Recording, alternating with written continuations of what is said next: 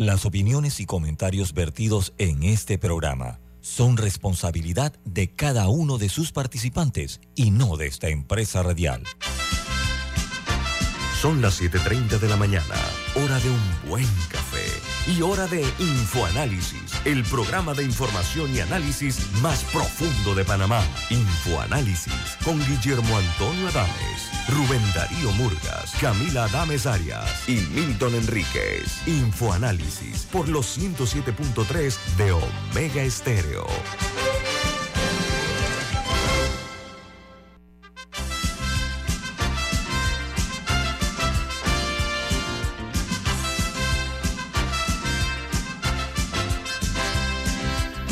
Buen día, bienvenidos. Esto es Info Análisis, un programa para la gente inteligente. Hoy es 4 de enero del año 2023. Y este programa es eh, patrocinado por Café Lavazza, un café italiano espectacular que puedes pedir en restaurantes, cafeterías, sitios de deporte o de entretenimiento. Te da la bienvenida a Infoanálisis. Pide tu lavazza ahora también con variedades orgánicas. Muchas gracias. Bueno, recuerden que este programa se ve en vivo, en directo, en video, a través de Facebook Live. También pueden ustedes sintonizarnos en el canal 856, canal de cable onda, o de Tigo. De igual manera, sintonizarnos en la app de Omega Stereo, disponible tanto en Play Store como en App Store, y en la app Tuning Radio todos los programas de Infoanálisis están colgados en YouTube. Este va a estar colgado después que termina a su entera disposición y puede ver los anteriores si se lo perdieron. Damos inicio al programa con las noticias que hacen en primera plana los diarios más importantes del mundo. El New York Times titula, el Partido Republicano de la Cámara está paralizado mientras la derecha bloquea la presidencia de McCarthy. Dice que después de un esfuerzo de meses, la oferta del representante Kevin McCarthy fracasó repetidamente, amenazando con eh, una pelea caótica mientras su partido eh, toma el control. Camila. Sí, a mí lo más importante de, que hay que resaltar de esto es que su oposición no vino del Partido Demócrata, vino de su propio partido, de, eh, de la rama un poco extremista, de su propio partido. Es la primera vez, según estaba leyendo la BBC, es la primera vez desde 1923 que tiene que suspender la sesión sin un presidente. O sea, la primera vez que fracasa desde 1923, o sea, en 100 años, una vez al siglo, primera vez en 100 años que fracasa. Eh, Dice el país que hizo historia. En escoger un líder eh, en, la o sea, en su primera noche. Y es, como funciona el sistema es que van a seguir votando hasta que alguien salga. Ayer hicieron tres, tres votos. O que él retire la candidatura, ¿no? Bueno, pero es que aunque él retire la candidatura, tendría que surgir otro candidato de los republicanos que, que, todos los republicanos estuvieran dispuestos a apoyar. porque, se, porque se necesitan 218 votos. La Cámara tiene 435 miembros.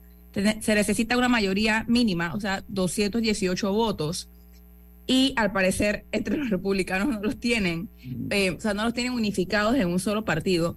Y estaba escuchando... En una sola figura, en una sola figura. Ah, ajá, perdón, perdón, en una sola figura. Eh, así que también tendrían que negociar detrás para que no sea que yo propongo a María y tú propones a José e igual quedamos con los votos divididos. la, importante, importante de esa figura de él, lo que, lo que estuve leyendo, es que es el, la figura política que recauda los fondos dentro del partido.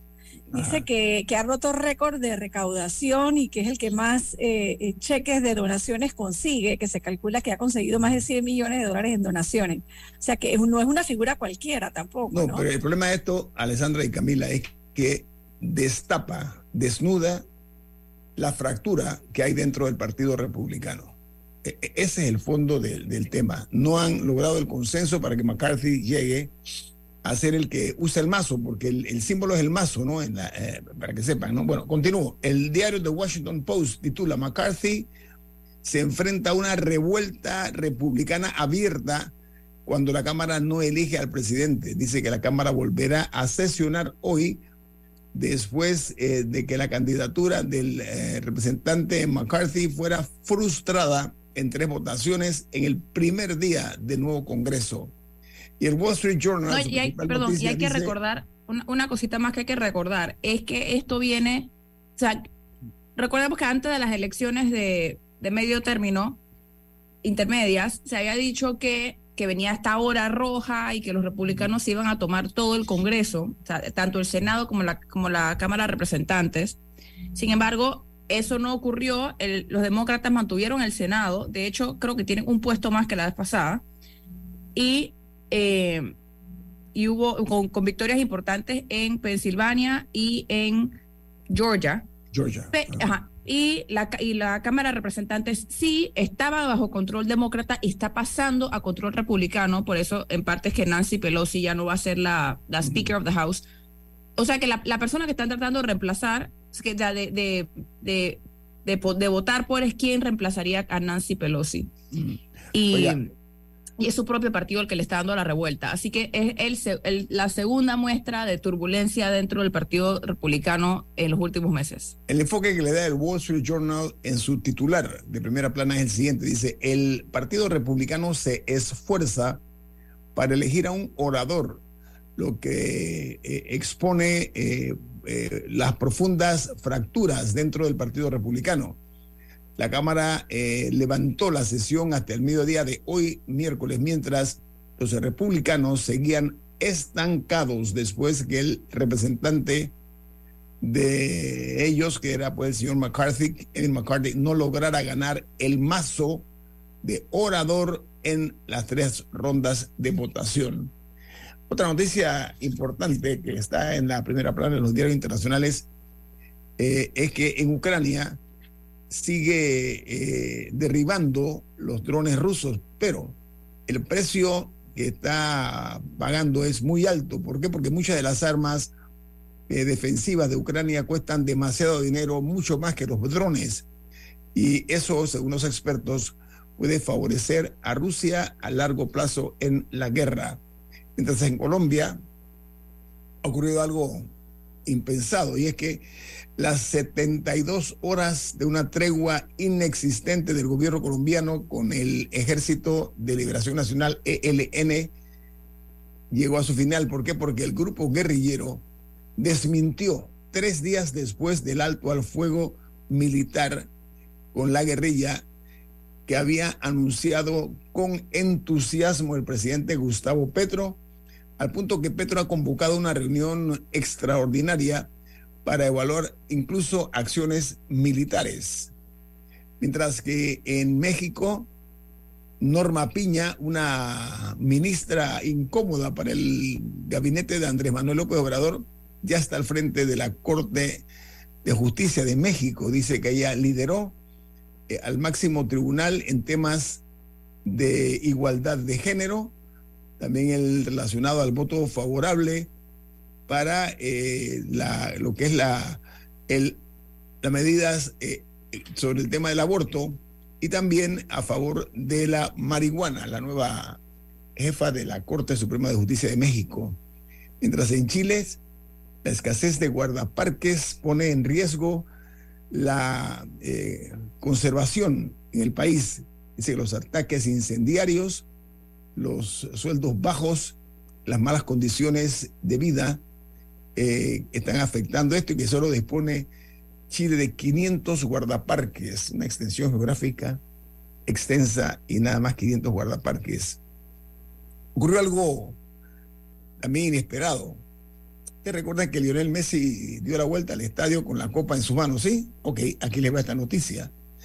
Dice que la copa que Lionel Messi levantó y que aparece en la foto icónica del Mundial de Qatar es falsa. ¿Por qué?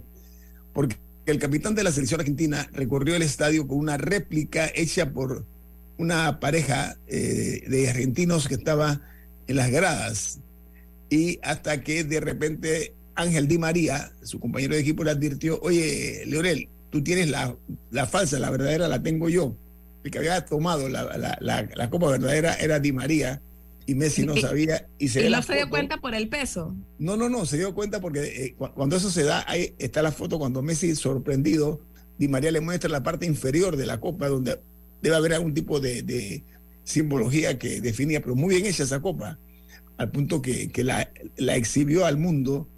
Imagínense una copa que no era la, la real. En Costa Rica, el Ministerio de Salud emite una alerta por las publicaciones sobre eh, nuevas medidas sanitarias eh, por el COVID-19 y desmiente la información que está circulando en redes sociales sobre el cierre de fronteras, también la obligatoriedad del uso de la mascarilla y las restricciones vehiculares. Eso es lo que se llama en inglés un fake news, noticias falsas. Y en Brasil, Pelé recibe el adiós final de 230 mil aficionados y del presidente Lula da Silva, que estaba presente también. Dice que el ídolo que popularizó el fútbol ha sido enterrado tras un enorme y muy sentido homenaje. Él fue embalsamado, su cuerpo fue embalsamado. Mientras en Nicaragua, el año 2022 fue nefasto en el país porque registraron casi 70 feminicidios el año pasado. Dice que el último día del año 2022, el 31 de diciembre último pasado, se conoció de dos feminicidios ese día en la ciudad de Managua, que es el departamento donde se reportan la mayor cantidad de casos de feminicidio. Mientras en Chile, los parlamentarios reaccionan al cruce entre Boris y la Corte Suprema de Justicia y le dicen, mire, usted debe mirar la relación con poderes del Estado eh, con una forma mucho más eh, prudente. El presidente eh, después le dijo que la oposición lo instó a disculparse con la máxima instancia judicial por la forma como se había expresado el presidente Boris. En Guatemala, el Instituto Guatemalteco de Migración le ha a ver, le ha negado el ingreso al país a más de 3.000 personas de 67 nacionalidades por diversas razones. La principal, la que tiene que ver con antecedentes de delitos sexuales, no les han permitido entrar a Guatemala. Mientras en Canadá el gobierno prohíbe a los extranjeros comprar viviendas con el propósito de frenar la escalada de precios que había aumentado una media de casi 44% en apenas dos años en Canadá. Sí, esa, eh, justo esa es la que yo quería mencionar, eh, porque me pareció muy interesante. Básicamente porque Canadá está entre los países con viviendas más inaccesibles del mundo. O sea, está, los precios de vivienda versus los salarios son mucho más altos que en Estados Unidos, que en el Reino Unido, que es famoso por eso incluso mayor que Nueva Zelanda, que en, que en 2018 implementó una medida similar. Y, claro que hay, hay, excepciones a la regla. Básicamente, para, para poder comprar una residencia ahora vas a tener que ser, en los próximos dos años, vas a tener que ser ciudadano canadiense o un residente permanente, pero hay excepciones para, por ejemplo, estudiantes que han estado allá una cierta cantidad de tiempo, creo que son cinco años, refugiados eh, y personas con permisos de trabajo. Eh, de cierto, de por, lo menos cierto tiempo, sí van a poder adquirir viviendas.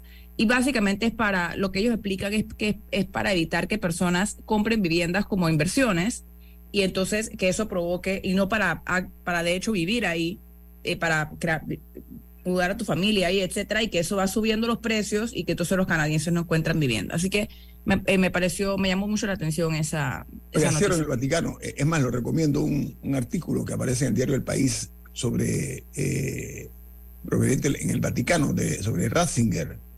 Dice que él es el papa que alertó del cansancio del cristianismo y que fue un crítico con la institución a la que pertenecía, o sea, a la Iglesia Católica. Benedicto XVI fue eh, muy lúcido al prever eh, un futuro minoritario para el catolicismo en el mundo, que es un mundo occidental donde la fe se extingue a medida que pasa el tiempo. Eh, fue incluso tildado de traidor, Benedicto XVI. Lo otro que se está comentando sobre el tema del Vaticano es que la, muerte de Benedicto XVI allana el camino para eh, una eventual renuncia del, actual Papa, ¿no? Sí, está enfermo. en algún momento dijo que veía muy bien eso de retirarse cuando ya las fuerzas no lo acompañaban, pero tener dos papas eméritos era como prácticamente imposible, ¿no? él aguantó. ya era un club. Porque él, casi no puede movilizarse, para que sepan. O sea, el, Papa Francisco tiene serios problemas de esa naturaleza. Vamos al corte comercial. Esto es Info Análisis, un programa para la gente inteligente.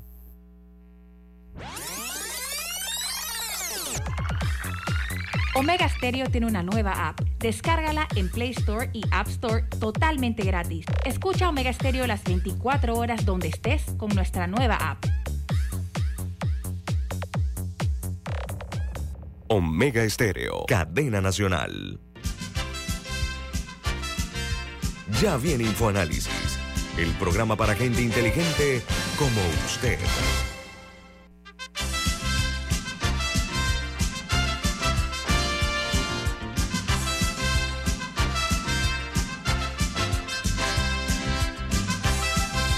Señoras vamos a continuar en la parte local de las noticias nacionales.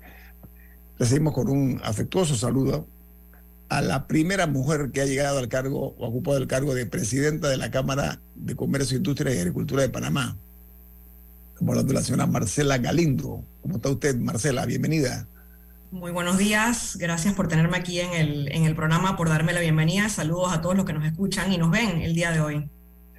Marcela, eh, ya eh, hemos eh, tenido tiempo tal vez de repasar, no con ánimo de ser adivino, pero tiene que haber como debe ser una visión de país para el año que comienza a transcurrir, el 2023.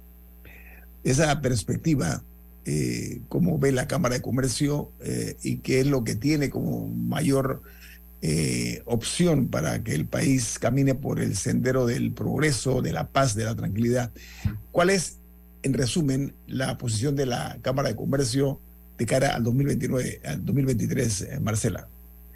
Mira, nosotros consideramos que el 2023 va a ser un año determinante para el país.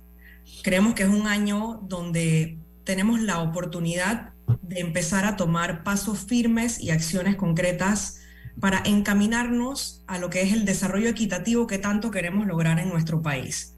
Si lo analizamos desde la perspectiva económica, nosotros eh, tenemos, tenemos bastante buena perspectiva todavía para el 2023. Tenemos una proyección de crecimiento de alrededor del 6%, 6.4, 6.5% para el 2023. Sabemos que tenemos retos. Seguimos teniendo retos con el tema de la reactivación de los empleos. Eh, así como este año en materia macroeconómica, o el año pasado, perdón, en materia macroeconómica cerró con una cifra bastante buena considerando las condiciones internacionales, eh, ese número de desempleo todavía no sigue estando donde queremos que esté, queremos que esté más bajo todavía. Así que tenemos que ver cómo podemos empezar a encaminarnos o cómo podemos empezar a tomar acciones que nos ayuden a bajar ese número de desempleo. Por el otro lado, sabemos que tenemos digamos, los elefantes blancos en el horizonte también como son el problema de la caja de seguro social, el tema de la negociación de la mina que no terminamos eh, de salir de esta situación eh, eh, y una serie de problemas sociales estructurales que no hemos terminado de atender como nación y el principal de ellos es el tema de la educación. Sí, eh, regresando al, primer punto, yo siempre escucho que hay, que generar empleo, que hay que generar empleo, que se necesitan medidas para generar empleo. ¿Qué se necesita para generar empleo? O sea, ¿cuál es, qué, qué impedimento existe actualmente o qué obstáculo hay para que se genere? Cuando, cuando se dice eso, ¿a qué se refieren?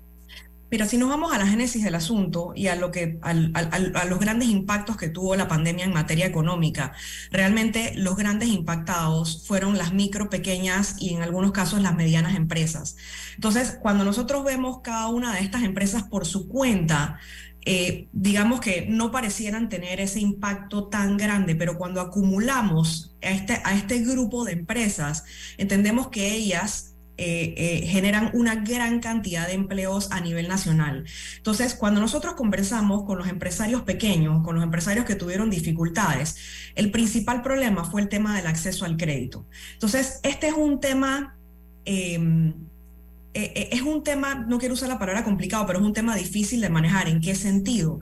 En que por un lado tenemos a las empresas que necesitan plata, fondos, créditos para poder seguir trabajando, para poder seguir generando plazas de empleo. Por otro lado tenemos a los negocios, llámese bancos, financieras, etcétera, que son las que prestan plata a este tipo de empresas que tampoco van, o sea, no, no pueden hacerlo simplemente, eh, digamos, de manera caritativa, o sea, tienen que hacerlo con algún tipo de garantía de que esa empresa va a poder cumplir con su responsabilidad para hacer frente al pago de los préstamos y de los créditos, ¿no? Eh, entonces, en un momento determinado se indicó que el gobierno había destinado fondos eh, había 300 millones, de 300 millones de dólares para empresas turísticas, creo que había 500 millones de dólares para otro tipo de empresas dedicadas al agro y, otros sectores.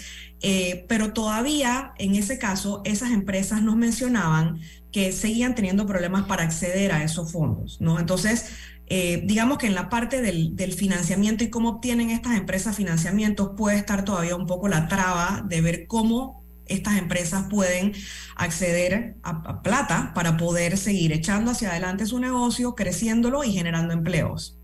Marcela, cuando todavía estábamos en pandemia, recuerdo muy bien que el sector privado tuvo varias reuniones con el gobierno precisamente para hablar de este tema e incluso se presentó al país eh, como un plan de acción para para sacar al país del hueco, enfrentar el tema económico y eran un montón de puntos que ahora no recuerdo y tenían diferentes comisiones. ¿Eso en qué quedó? Porque no, no queda del todo claro si eso quedó en un papel con, como expresión de deseo o eso se convirtió en un plan que se está ejecutando. Mira, más que un plan, realmente eso lo que era era una serie de iniciativas, ¿no? Este, en efecto, se generaron unas reuniones eh, con el Ministerio de Comercio e Industrias en su momento, con el sector privado, se le estuvo dando seguimiento por un tiempo. Entiendo que sí se llegaron a cumplir algunas de las acciones eh, eh, puntuales que se habían trazado en, ese documento, pero evidentemente no se, llegó a, cumplir con todo. Y, como te digo, realmente... Em, no, no, no, era, no era tanto un plan, era una serie de acciones individuales eh, que pueden haber ayudado en algún momento determinado este, pero de repente necesitaba un poco más de trabajo para decir, bueno, este es el primer paso, de aquí entonces tomamos estas acciones, o sea, el que hubiera un poco más de, hilo conductor o de cohesión entre las diferentes acciones para poder decir, bueno, este, este es un plan, este es un, el, el roadmap, el, camino que vamos a seguir para poder llegar al punto donde queremos llegar. Sí, hablando de eso, e, esas fueron medidas que el presidente anunció, eh, creo que eran 12 que las anunció durante su discurso el primero de julio de 2020, su primer discurso eh, durante la pandemia, si recuerdo bien. Y eh, tuvimos un nuevo discurso este lunes, en el cual al final, después de la lista de supermercado, de todas las obras, al final él habló un poquito de la economía, habló de que del empleo, habló de que había aumentado unos 10 mil empleos al mes en promedio desde no sé qué fecha dio de 2020 y también habló de la inflación. Dijo que Panamá tenía una inflación de 3.1% y que esta era de las más bajas. Sin embargo, eso no es lo que percibe la gente en la calle. Yo estoy segura que ninguno de los que estamos sentados aquí, que cada vez que uno va al súper, hay cosas que han subido, incluso ni siquiera centavos, sino dólares de precio. Esto y lo que causa confusión en la gente es que esto se da en momentos que, por ejemplo, el combustible estaba congelado, que muchas veces lo que se decía es que no, que los precios están subiendo porque el combustible está caro, pero si el, si el combustible ha estado congelado desde julio, ¿por qué, ¿por qué, seguimos viendo esta, lo que las personas consideran una especulación con los precios? Mira, eh, déjame empezar por, por, lo que mencionas de la lista de obras y el tema de los empleos. Eh, en efecto, como tú bien comentas, el, presidente dedicó más o menos una hora de su discurso a listar los 200 proyectos que, eh, que, se habían empezado en los últimos seis meses o que se habían terminado o para los cuales se había dado orden de proceder. Em, a ver, yo creo que, yo creo que no podemos eh, quitarle mérito a, esos 200 proyectos que mencionó el presidente, porque en efecto eh, son proyectos que la, que la sociedad y que la comunidad necesita. Sin embargo, cuando vamos a ver, muchos de los proyectos eran... Eh, rehabilitaciones de carreteras, ampliaciones de carreteras, puentes sobre ríos, quebradas, caipis, centros de salud, policlínicas, son, de nuevo, son proyectos necesarios para la sociedad y para las comunidades, pero ese no es el tipo de proyecto que te va a mover realmente la aguja en lo que es una generación de empleos masiva, que a su vez entonces va a tener esa eh, cascada económica hacia los diferentes sectores de la sociedad. O sea, si estuviéramos hablando ya de proyectos eh, eh, eh, mayores, más grandes. Cuarto puente. Exacto, cuarto puente, metro. metro, me explico, ya, ya esos son ese tipo de proyectos que realmente sí tienen ese impacto y que te mueven la aguja en lo que es generación de empleos. empleos bien remunerados porque los, los trabajadores de la construcción reciben un buen salario y ellos a su vez entonces eh, tienen poder adquisitivo para poder hacer compras y eso va permeando en la sociedad en general. Eh, eh, referente, referente, como tú bien dices, al tema de la inflación, es real, o sea, la inflación en Panamá es, es, una inflación que por el momento, viendo, viendo el, número, es un, es un, número que está bastante bien. Sin embargo, en efecto, cuando salimos a la calle, percibimos que, tú sabes, las cosas siguen subiendo de precio, eh, no están en el nivel que queremos estar. Eh, yo creo que es importante recalcar que muchas veces la inflación no es el único factor que influye en el que aumenten los precios. También tenemos que ver el tema, eh, por ejemplo, em, y te puedo dar ejemplos, o sea, muchos negocios se les ha encarecido su operación mediante el aumento de tasas. ¿No? si bien el aumento de tasas en Panamá no ha sido tan rápido el, incremento, como ha sido en los Estados Unidos, por ejemplo, si han venido incrementando las tasas eh, en los bancos en Panamá y esto encarece el financiamiento de un número de empresas y eso a su vez también en muchos casos puede ser trasladado al producto final, que es el producto eh, que compra el, consumidor, ¿no? Entonces, realmente yo creo que en ese punto porque sigue siendo un punto álgido, sería interesante de repente hacer algún tipo de análisis y entender, bueno, en, estos aumentos de precio en general, qué tanto ha incidido el precio de la gasolina, qué tanto ha incidido el precio de aumentos de tasa o qué tanto han incidido otra serie de factores para poder entender realmente dónde está la, la situación y ver cómo se puede abordar de una manera u otra. Presidenta de la Cámara de Comercio, mire, yo hago supermercado. Y lo hago por varias razones. Primero, para conocer la realidad el que no hace supermercado no sabe por dónde marca el, país su rumbo. Además, la gente acostumbra, pues yo veo y la gente comenta su disconformidad y su descontento por la forma casi escandalosa como se aumentan los precios de los alimentos. Y hay un principio que dice que la comida es la paz, usted lo conoce, ¿no? Entonces yo sospecho que en alguna forma no se está tomando en consideración la parte social. Se llama que todo el negocio una forma eh, descarnadamente eh, mercantilista y no están midiendo las consecuencias. Gente que tienen trabajo, gente que yo veo que se está quejando que se han subido los precios de una forma no únicamente escalonada, sino ascendente casi que al, peligro. ¿no? Entonces yo quiero llamar la atención sobre eso, presidente de la Cámara de Comercio. Usted representa 1.700 empresas.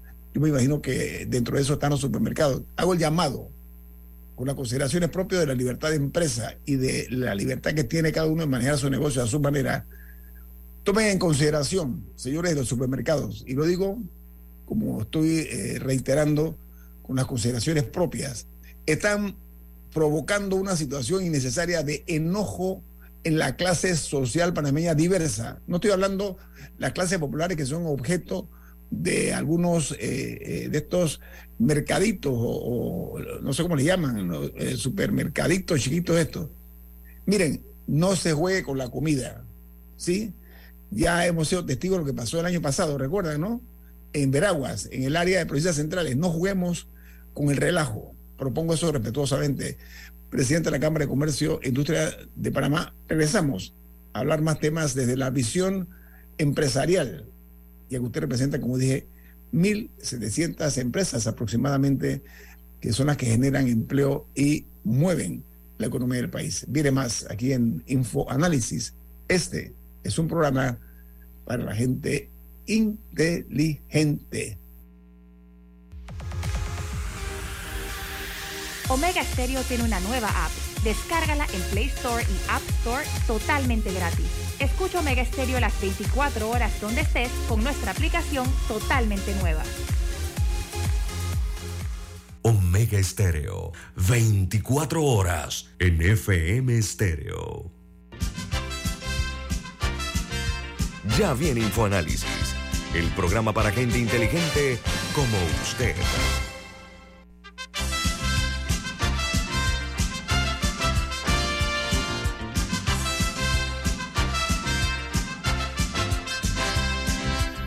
Bueno, Marcela Galindo, la presidenta de la Cámara de Comercio, Industria y Agricultura de Panamá, nos distingue. La verdad que nos sentimos muy distinguidos de que iniciando el año eh, se dirija a nivel nacional e internacional, usted como presidenta de este importante organismo, para conocer eh, la visión que tienen ustedes sobre el año que ya nos avecina, que ya está exactamente en marcha. En curso. Alessandra. No, después de escuchar el análisis que, que hacía Añito y lo, y lo que conversabas, la pregunta es cómo hacemos para que esos macro números eh, eh, de la economía eh, que tanto se, se, se, abanican y que tal vez son el resultado del éxito del canal de Panamá o de esta, incluso lo de, lo de la mina del, del año pasado, eso permee, que eso se traduzca en el día a día del panameño, porque es como que tuviéramos dos países, ¿no? El país de los macronúmeros con estos resultados maravillosos y el país del día a día de los que tenemos que, ver cómo echamos para adelante en medio de esas condiciones tan difíciles que, que mencionabas. Entonces, no sé de qué manera eso se puede aterrizar y es donde siento que como país estamos fallando. Mira, cuando nosotros hacemos los, los análisis de la economía, siempre, como yo digo, siempre empezamos con el número grande, con el número macro, ¿no? De ahí entonces tenemos que ver cómo se compone ese número, porque en efecto está compuesto de diferentes sectores de la economía. Y yo creo que nosotros podemos dividir, después de ese número grande, podemos dividir la economía panameña en dos. Primero está lo que llamamos la economía doméstica, que son eh, eh, eh, esa economía que está impulsada por el comercio, por la construcción, por los proyectos inmobiliarios, es decir, eh, proyectos eh, cuyos fondos realmente se quedan en el país y se mueven en el país. Entonces, por otro lado, tienes esa economía que está impulsada con servicios hacia el exterior. Entonces, ahí tenemos todo lo que es puertos, Canal de Panamá, eh, todo lo que es la exportación de productos.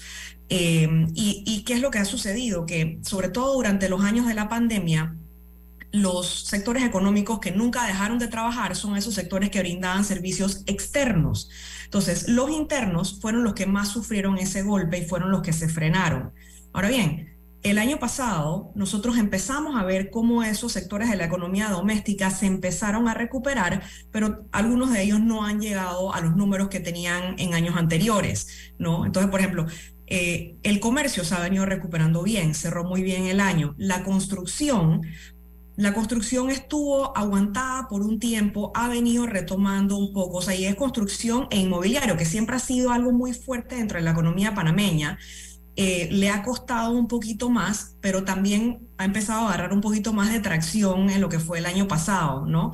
Todo lo que son, bueno, sabemos que lo que son servicios legales eh, ha sufrido mucho también por todos los diferentes temas que venimos arrastrando. Los servicios financieros también, pues le ha, estado, eh, eh, les ha estado yendo un poco mejor. Entonces, realmente, sin dejar de descuidar nada, evidentemente, tenemos que ver cómo terminamos de apoyar a esos sectores de la economía doméstica, que son los que generan empleos locales y que son los que siguen moviendo el dinero internamente.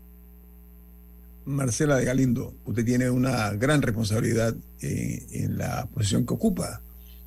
Eh, y, yo quiero, en ese contexto, referirme al tema de la minera. pero antes, antes de que entremos en la mina, puedo hacer una pregunta más de, del tema de la reactivación. Uno de los grandes contratantes del, del país, o sea, en términos de una empresa privada que la utiliza como, como subcontratista, etcétera, es el Estado.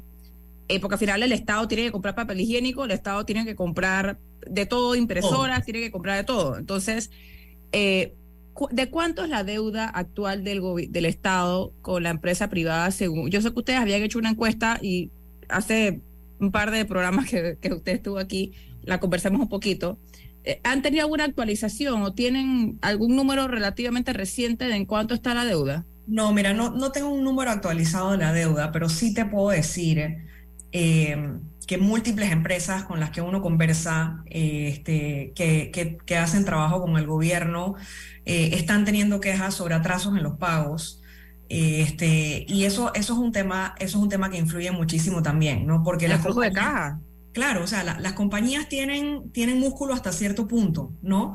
Este, pero cuando se ve afectado tu flujo de caja, entonces evidentemente tú como proveedor del Estado vas a dejar de proveerle ese servicio al Estado. Entonces se va trancando la rueda por todos lados, porque ni el Estado tiene el producto o el bien que necesita, ni la compañía tiene los fondos eh, para poder eh, eh, tener ese flujo de caja necesario. Entonces, si no, entonces a esa compañía le toca salir a pedir dinero prestado. Ese dinero te lo están prestando hoy día más caro de lo que te lo prestaron estaban antes. Entonces se va formando todo, se va formando toda una, una bola de nieve, ¿no?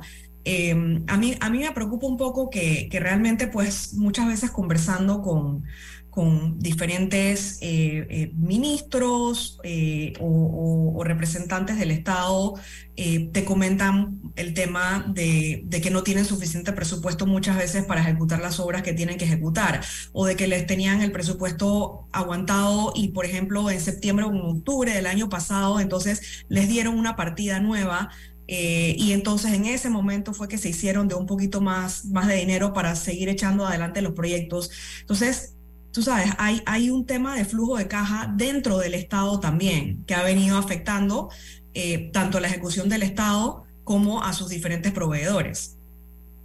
A ver, eh, señora Galindo, hay circulando en las redes sociales un video del líder de Suntrax, Saúl Méndez.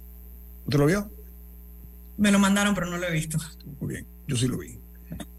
Eh, él habló en la Asamblea Nacional y señaló que ya era hora que se discutiera el Panamá que queremos, esa fue la, frase que él utilizó, que se le pusiera el cascabel al gato, a los poderes económicos, bueno, el discurso de siempre, pero dentro de lo que externó este líder de los trabajadores, él dijo, señores, todos aquí conocemos, hablándole a los diputados, dijo, todos aquí conocemos de lo que es capaz el pueblo de hacer. Y recordó que en julio del año pasado el pueblo decidió tomar la democracia en sus manos, dijo el señor Méndez, y que no le pidió a los diputados permiso para aprobar leyes, ni tampoco al Ejecutivo o al que está sentado en el Ejecutivo, y se refirió que allí lograron objetivos importantes. ¿Ok? Por eso yo le traje a colación ese tema y yo creo que eh, sería interesante conocer de su punto de vista este crudo análisis que hizo el señor Méndez, eh, donde él dice incluso que Minera Panamá se roba nuestras riquezas sin contrato, lo cual no sé si se la roba, pero está sin contrato, sin que nadie la controle, nadie sabe qué sale de allí, oro, plata, cobre, etcétera, sin contabilizarse, dice el señor Méndez, y que la Asamblea Nacional no puede ser neutral ante la corrupción. Ese es el resumen lo que yo No sé qué opinión le merece, señora Galindo. Mira, te repito nuevamente, nosotros no podemos ser ajenos, ningún sector de la sociedad puede ser ajeno a las necesidades reales que tiene la población panameña, porque es evidente que todo lo que sucedió en el mes de julio tiene una base, tiene una raíz. Y es decir, es un, descontento generalizado de la población, por un lado, con los temas sociales, este, es decir, temas de servicios de salud, temas de educación, este, temas económicos, pero que no se nos olvide que por el otro lado también la génesis del problema fue descontento de la sociedad referente a temas de corrupción, referente a temas de falta de transparencia, Em, y yo creo que en ese momento ese llamado de atención se hacía eh, a los diferentes órganos del Estado. ¿no? Entonces, eso, eso es importante tenerlo en mente y es importante recordarlo. Em, yo creo que cuando, el, cuando el, eh, se menciona pues que, que con las protestas eh, se alcanzaron logros importantes, Yo creo que lo importante puede haber sido eh, el haber generado un, despertar dentro de la población para que de manera unificada expresara su descontento, más no haciéndolo a la fuerza como se realizó con los cierres de calles, impidiendo el libre tránsito, impidiendo las libertades de las personas. Eh, eh, se llevó una mesa de negociación donde no participaron todos los actores, como sí ha habido participación diversa de todos los actores en otros diálogos que hemos tenido como nación. Eh, em, y bueno, realmente, eh, ¿qué salió concreto de esa mesa? Que se congelara el precio del combustible, este, que se implementara un, control de margen en algunos productos. Este, que se redujera, y eso no salió de la mesa, eso salió de la mesa del vicepresidente, que se redujera un 30% el costo de algunos medicamentos. Iniciamos esta conversación diciendo que nada de eso realmente se, ha sentido en la población panameña, ¿no? Entonces, em, yo creo que estoy de acuerdo que tenemos que empezar a hablar de cuál es ese Panamá que nosotros queremos, cuál es ese Panamá que nosotros necesitamos, eh, pero tenemos que hacerlo de una manera civil, tenemos que hacerlo de una manera donde todos participemos de manera equitativa, donde nos despojemos de intereses y pensemos realmente en qué es lo que necesita nuestro país y pongamos esos intereses por delante de cualquier interés personal, ya sea interés gremial, ya sea interés sindical, ya sea interés político. Tenemos que empezar a pensar en qué es lo que necesita nuestro país, porque si no, simplemente la situación no va a mejorar. Oiga, la mesa del diálogo ha quedado Alexandra iba. Perdón, ¿cómo se maneja eso en un año preelectoral? Porque, porque eso viene a agravar aún más la situación. Estamos en un año eh, que ya, ya a todas luces va a ser de, de, empezar esa campaña, de seguir con el paternalismo, de no tomar decisiones importantes. Tenemos el tema de la caja del Seguro Social y del, y del programa de invalidez, vejez y muerte eh, que nos está asfixiando y que ya nos está pasando factura con el tema de los grados de inversión y afectando ya en la práctica eh, eh, a instituciones importantes. Entonces, este año, ¿qué nos espera tratando de, hacer? Yo sé que no tenemos una bolita de, cristal, pero ¿cómo lo ven ustedes en la Cámara? Digo, yo, yo, yo creo que siendo optimistas, extremadamente optimistas, todos quisiéramos contar con una serie de candidatos que aspiren a posiciones de elección popular, que sean personas que uno considere potables y que sean personas que en efecto uno vea que quieran poner esos intereses del país por delante de los intereses propios. Eh, ahora bien, es importante recordar que al final del día el poder lo tiene el pueblo. O sea, el poder de elección está en manos de la población panameña y nosotros todos como población tenemos una responsabilidad también de empezar nosotros mismos a pensar qué es lo que queremos para el país y ver cómo buscamos al candidato o la candidata que pueda representar eso, ¿no? Y no el candidato o la candidata que me regaló un jamón o que me regaló un, techo de zinc, eh, pero volvemos al, volvemos al tema de que es, es, un tema de educación, ¿no? Fíjate que uno de los, cuando nosotros, cuando nosotros analizamos eh, cuáles son las responsabilidades de un gobierno, eh, la primera responsabilidad de un gobierno es proveer de seguridad a su población, tanto seguridad física como seguridad judicial. La segunda responsabilidad de un gobierno es proveer a la ciudadanía de condiciones que le permitan desarrollarse económicamente, pero desarrollarse ellos mismos, no que el gobierno le esté regalando cosas. Pero al final del día eso no es posible si tú no inviertes como gobierno en tu gente. Entonces, esos planes de educación, desde que el niño está en las etapas iniciales hasta las etapas finales de su vida, es la clave del éxito. Y mientras no lo veamos y mientras no lo atendamos, simplemente no vamos a, a echar para adelante como país, ¿no?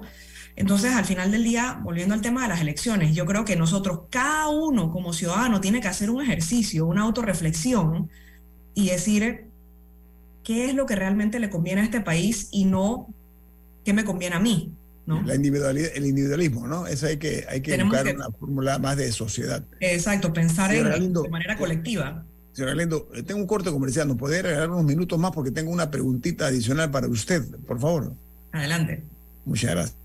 Viene más aquí en Info Análisis Este es un programa para la gente inteligente.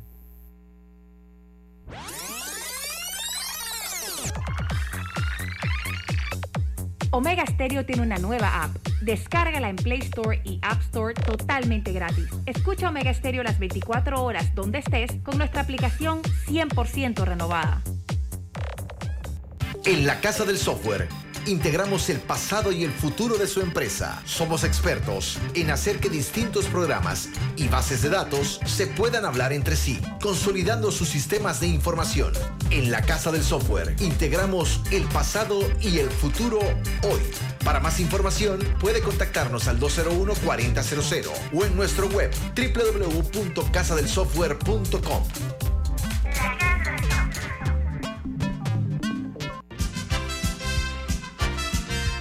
Ya viene InfoAnálisis, el programa para gente inteligente como usted.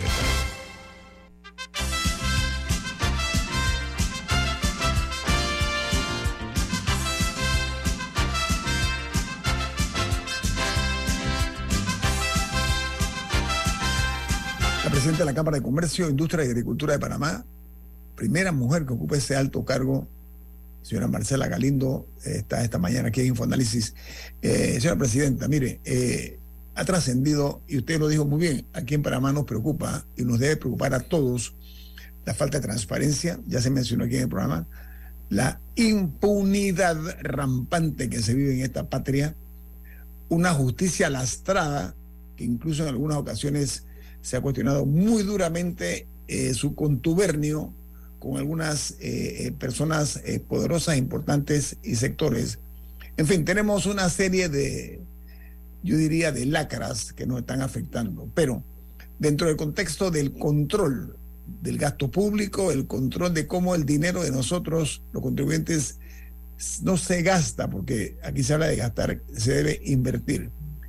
Hay una, casi una docena de organizaciones civiles que han lanzado un comunicado rechazando la ley 351, ese es del 22 de diciembre último pasado, del año 2022, que modificó nada menos que la ley orgánica de la Contraloría General de la República. En ese sentido, eh, yo quiero eh, preguntar a usted eh, la forma como se ha sancionado y se ha cuestionado también este, este tipo de acción anunciada que se le está dando, en opinión de no pocos, fueros y privilegios a los funcionarios de la Contraloría, que son los encargados de controlar. ¿Sí? Entonces, en opinión suya, este hecho de darle poder discrecional o discrecionalidad al Contralor, ¿qué opinión le merece a la Cámara? Y si ustedes van a apoyar este, esta movilización que se está dando, eh, con relación incluso a las, la jurisdicción de cuentas, está incluida también, creo que es la, la, 67, la ley 67. ¿Qué opinión tiene la, la Cámara con relación a, esta, a este paso que se ha dado? Repito que lo que hace es que afloja más los nudos de control, señora Presidenta. Yo creo que uno debe preguntarse realmente cuál es el objetivo de esto, ¿no? Es un, año, permiso, es un, año preelectoral, ojo, es un año preelectoral.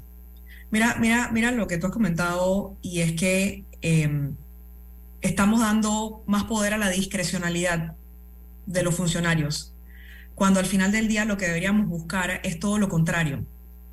Eh, deberíamos tratar de eliminar la discrecionalidad de los funcionarios y simplemente definir cuáles son los requisitos y cuáles son las reglas del juego claras, escritas en papel, eh, porque con la discrecionalidad que logramos, que uno interprete las cosas de una manera y que otro la interprete de otra manera. Eh, entonces, al final del día, eso lo que hace es poner trabas en el camino también y uno dice, ¿cómo se resuelven esas trabas? ¿No? Este, porque si yo tengo un funcionario que me hizo una cosa y otro que me hizo otra cosa, eh, ¿cómo salgo de este nudo? Eh, entonces, realmente, eh, realmente el, tema de, darle más discrecionalidad a, los funcionarios públicos no es algo que, debería proceder. No, y se habla de fueros y privilegios para los funcionarios de la Contraloría. Y eso es contradictorio con nuestra Carta Magna, con la Constitución. De acuerdo. De acuerdo, exactamente. Mira que nosotros una de las cosas que hemos venido eh, eh, abogando desde hace rato es decir, oye, nosotros necesitamos modernizar nuestro Estado. ¿Ok? ¿Qué significa modernizar nuestro Estado? El primer paso para modernizar el Estado es meter tecnología dentro de los procesos del Estado. Eh, y con, con, procesos tecnológicos, tú casualmente lo que haces es em, darle transparencia a los procesos y eliminar la discrecionalidad de los funcionarios, ¿no? Porque, o sea, ya tú simplemente tienes un sistema donde están las reglas del juego claramente definidas, tú haces todos tus trámites de manera digital, tienes toda la información a disponibilidad de cualquier persona que quiera accederla, o sea, no hay nada oculto, ¿no? Eh, y, yo creo que pareciera que nos estamos moviendo en la dirección contraria otro de los retos este año es el tema de la justicia, ¿no? Que no hemos, no hemos hablado de eso, ¿no? Pero, pero creo que es otro de los, de los factores importantes que vamos a tener que enfrentar en el 2023. Así es. Eh, este año la justicia panameña va a ser puesta a prueba con los juicios de Odebrecht, con los casos de New Business. Este, y, y, como le digo a las personas, yo creo que no solamente los ojos de Panamá están puestos sobre lo que va a pasar en la justicia panameña, sino que los ojos eh, internacionales están puestos sobre lo que vaya a pasar con la justicia panameña en este sentido. Eh, por lo menos con, con, los temas de Odebrecht, eh, yo creo que en, todos los diferentes países donde se han llevado estos casos a juicio ha habido condenas. y aquí todavía estamos apenas, acabamos de pasar las primeras instancias para definir a quién se va a llamar a juicio y a quién no. Y finalmente este año, pero hasta mediados de año, eh, es que vamos a empezar este proceso de juicio, ¿no? Pero usted dijo que usted está optimista eh, en términos eh, globales, desde el punto de vista económico. ¿Usted no siente algún grado de optimismo de cara a que tenemos nuevos magistrados, que se siente en alguna forma un viento más fresco en, la, en la aplicación de la justicia, que ha habido cierta movilidad? Es un término benigno que estoy haciendo. ¿No se siente usted optimista en cuanto a ese nuevo giro que puede dar la justicia panameña, estoy hablando a nivel del órgano judicial, estoy hablando con nuevas figuras al frente de la, de la Corte, mujeres inclusive. Sí.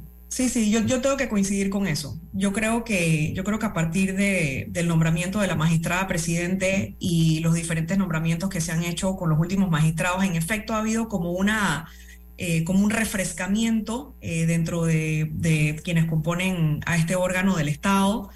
Eh, yo creo que es un buen momento eh, para decir borrón y cuenta nueva. ¿no? Es un, es, un, buen momento para que estas personas que están ocupando estos cargos tan importantes eh, vengan nuevamente con esa mentalidad de justicia que todos queremos que y que el país necesita a gritos. Em, y, y, que, y, que, podamos realmente darle la vuelta a la imagen que tiene la Corte Suprema de Justicia en Panamá este, yo, yo quisiera ser optimista en este sentido, realmente sí. Camila. Hablando un poco de modernización, en otras latitudes, eh, la pandemia ha traído grandes debates sobre la naturaleza del trabajo, o sea, sobre la forma en la que trabajamos, eh, el futuro del trabajo. Hay países que están haciendo pruebas de una, semana laboral de cuatro días en vez de cinco. Eh, ah, bueno, para más serían cinco veces, no sé.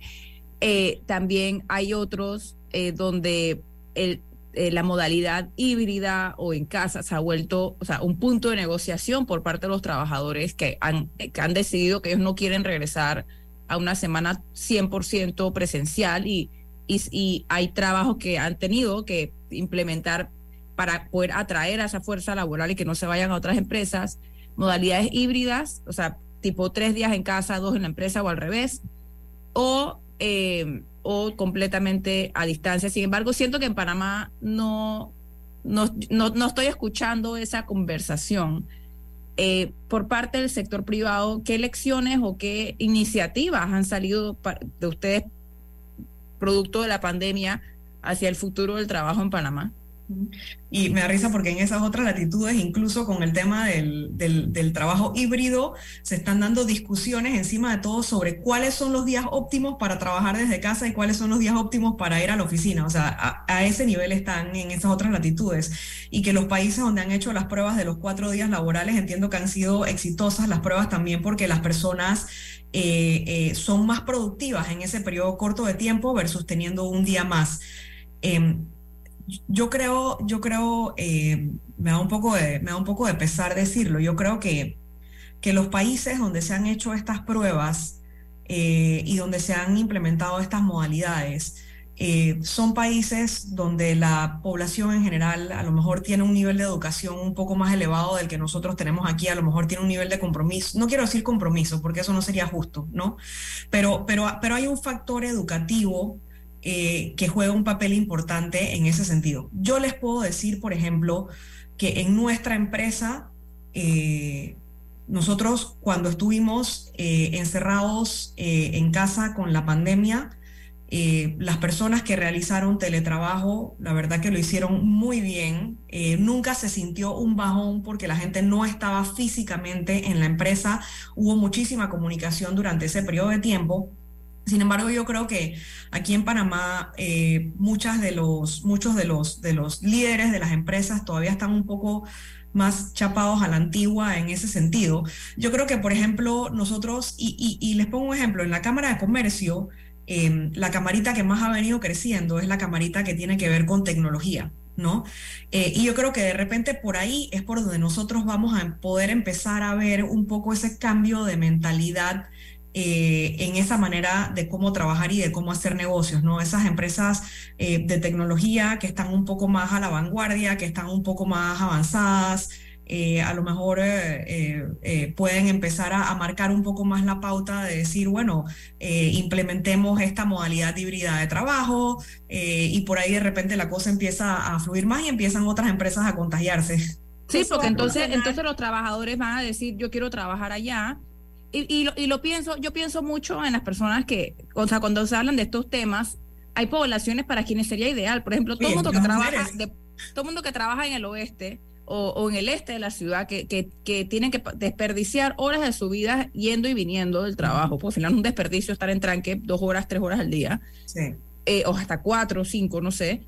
Eh, son personas que podrían estar descansando o haciendo otras cosas si tan solo en vez de tener que pasar estas dos horas y media de tranque pudieran conectarse a su computadora en casa. Sí, pero hay un factor importante y es el acceso a la tecnología, a una tecnología de calidad, un Internet que no se caiga a cada rato y cortes eléctricos también que en estas barriadas, sobre todo las del oeste, una de las quejas principales son los bajones de voltaje y que a cada rato se les va la luz. Entonces, ¿cómo vas a hablar de hay, que tener una base. Permiso, Oye, la verdad es que, Marcela, eres eh, consciente de que tenemos tantos temas que hablar con una persona como usted, que representa eh, nada menos pues que, como diga, 1.700, más o menos, 1.700 empresas que son las que movilizan parte de la economía, pero el tiempo nos, lamentablemente, es como un verdugo, ¿no? Y me veo obligado a tener que, despedir el programa porque viene Álvaro Alvarado con su programa Sin Rodeos. Marcela Galindo, un verdadero placer platicar con usted y nos hace un repaso muy interesante y, ha abordado temas de una forma muy directa y sin arrugas, ¿no? Cosa que le agradezco muchísimo porque hace que hablarle al país. Que tenga buen día, Marcela, buen año. Gracias, feliz año a todos. Bueno, amigos, ¿quién despide Infoanálisis, Camila? Café Lavazza, un café para gente inteligente y con buen gusto que puedes pedir en restaurantes, cafeterías, sitios de deporte o de entretenimiento. Despide Infoanálisis. Pide tu lavazza ahora también con variedades orgánicas.